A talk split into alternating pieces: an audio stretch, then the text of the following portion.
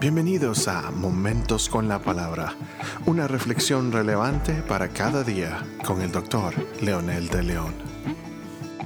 Saludos amigos y amigas, aquí estamos nuevamente con un nuevo episodio y hemos estado mencionando en los episodios anteriores acerca de la importancia de recibir el regalo de Dios.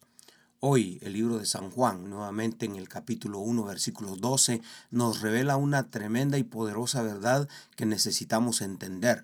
Hay muchas personas que viven confundidos en su relación con Dios cuál es el papel de Dios en sus vidas, cuál es el, el, orden de Dios en sus vidas y sobre todo qué parentesco tengo con Dios. Y por eso es importante que pongamos atención a lo que dice en el libro de San Juan capítulo 1 versículo 12, mas a todos los que le recibieron, a los que creen en su nombre, les dio potestad de ser hechos hijos de Dios. Juan viene hablando de la creación desde el versículo 1, este, todo este pasaje, el capítulo 1 es tan precioso, tan trascendente y al mismo tiempo que habla de la trascendencia de Dios, habla también de su acercamiento hacia la humanidad, habla del Dios que se hizo carne, el que se humilló hasta lo último y que dio su vida por nosotros.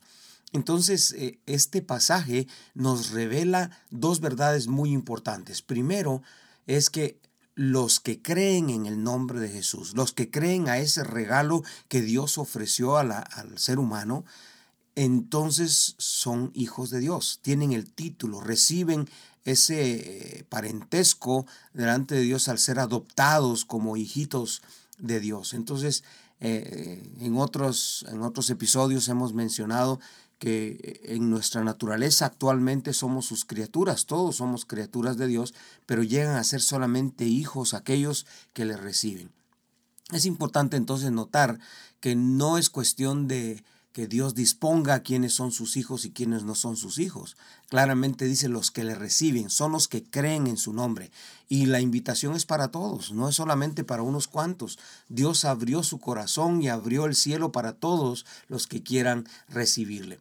Entonces, en, en, en esta relación, al recibir a Jesucristo, llegamos a ser hijos de Dios y como hijos tenemos muchos derechos, pero también muchas obligaciones y ya recibió a Cristo, ya se arrepintió de sus pecados, por lo tanto ha tomado la decisión de responder y creerle a Dios en Jesús.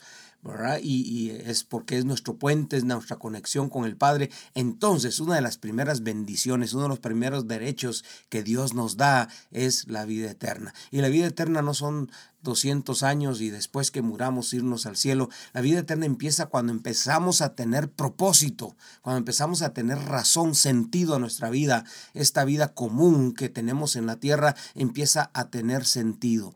Hasta entonces empezamos a entender que realmente a lo que Dios le interesa es, es, que estemos siempre con Él, juntamente con Él. Entonces no importa las circunstancias que vivamos, la vida eterna no significa no tener problemas o no tener dificultades en esta tierra, que es justamente cuando empieza esa vida eterna.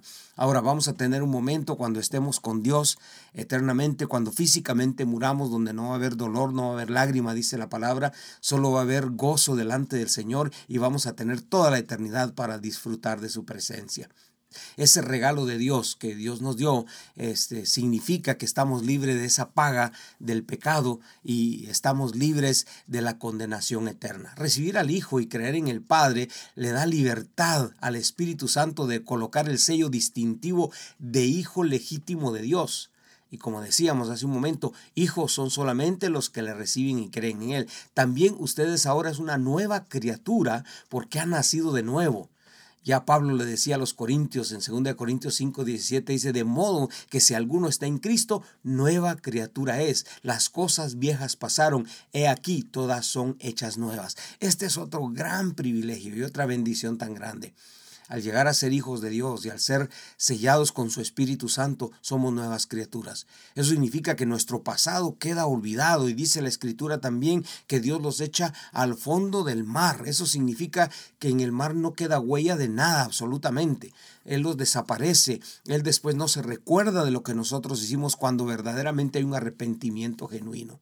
Ese es otro derecho precioso, el perdón de nuestros pecados, que a veces nosotros no vemos eso, a veces estamos pensando en cosas materiales, porque eh, este mundo materialista nos ha enseñado que si tenemos cosas, entonces somos bendecidos, si no tenemos cosas, entonces no somos bendecidos, y eso no es exactamente lo que significa esto.